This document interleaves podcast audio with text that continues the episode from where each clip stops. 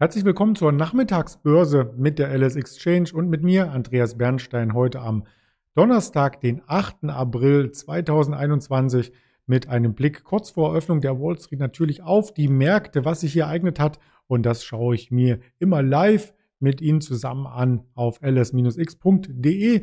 Wir schweifen gleich rüber zu dieser Seite und da sehen wir der DAX wieder leicht im Minus, nachdem es gestern schon ein Minus gab, geht die Konsolidierung ein Stück weit weiter. Der Goldpreis ist angestiegen, der Silberpreis auch. Brent Oil etwas unentschlossen und Euro US-Dollar ist jetzt leicht im Plus. Ja, es gab einige Daten heute zu vermelden, insbesondere aus den USA gab es Wirtschaftsdaten und auf die werden wir gleich noch einmal eingehen. Das waren nämlich die Erstanträge auf Arbeitslosenunterstützung, die es hier gab. Und äh, der Handelsbeginn an der Wall Street findet gleich statt. Ich möchte sie trotzdem noch einmal nachreichen. Da gab es nämlich eine kleine ähm, Überraschung hier und ähm, sie war vor wenigen Minuten, genau 14.30 Uhr, kamen sie die Erstanträge auf Arbeitslosenunterstützung, Arbeitslosenhilfe. In der Vorwoche lag die Zahl noch bei 744.000 und davor war die Erwartung nämlich geringer. Also das heißt, die Arbeitslosenzahl oder die Erstanträge auf Arbeitslosenhilfe,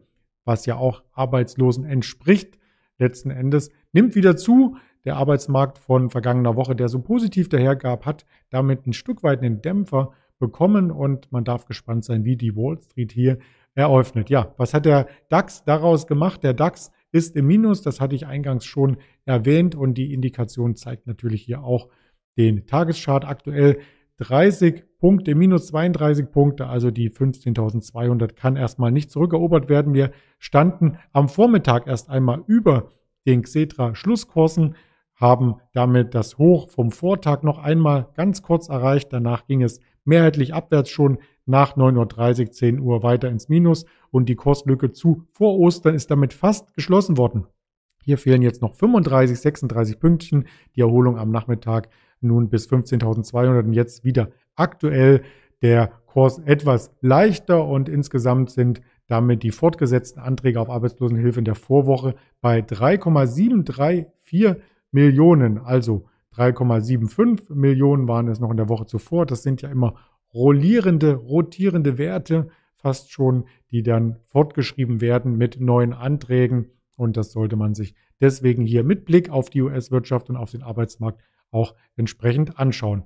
Was gab es für Bewegungen bei Aktien? Welche Aktie könnte heute interessant sein? Vor allem aus dem DAX. Auch dazu schauen wir auf die ls-x.de Seite und da ist ganz oben die SAP. Im Verlierersegment eher die Automobilwerte, also eine Daimler, eine Covestro, auch eine Volkswagen zählt hier dazu. Und die Volkswagen ähm, hat sogar den Umsatzspitzenreiterplatz hier wieder belegt, wie man hier sieht. Und Volumenspitzenreiter ist immer noch seit mehreren Tagen die 88 Energy, also eine Aktie, die wir gestern Morgen porträtiert hatten.